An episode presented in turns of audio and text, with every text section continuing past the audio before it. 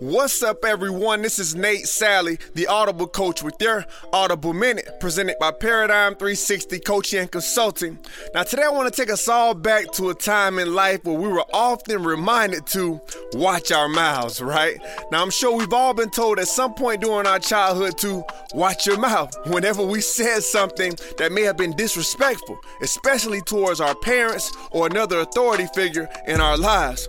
Now, in the Bible, James chapter 3, verses 4 through 5 tells us about the importance of watching our mouths, as it reminds us that, much like a tiny rudder on a large ship has the power to change the course and direction of that ship, our mouths have the power to change our course or direction in life. So I ask, what role has your mouth or your thoughts played in your current course or direction in life? If you're happy with your current direction, I applaud you and encourage you to stay the course, right? If you aren't happy, I want to remind you that our situations don't change until our thoughts, our words, and our actions do.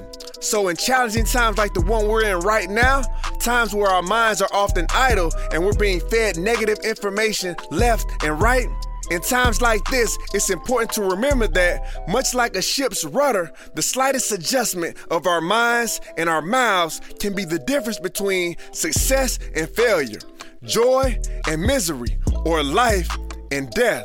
It's just that serious. So choose your words wisely, or in other words, watch your mouth. Once again, this is Nate Salley, the Audible Coach. Thank you for your time, and don't forget, be encouraged. God loves you. Dream out loud.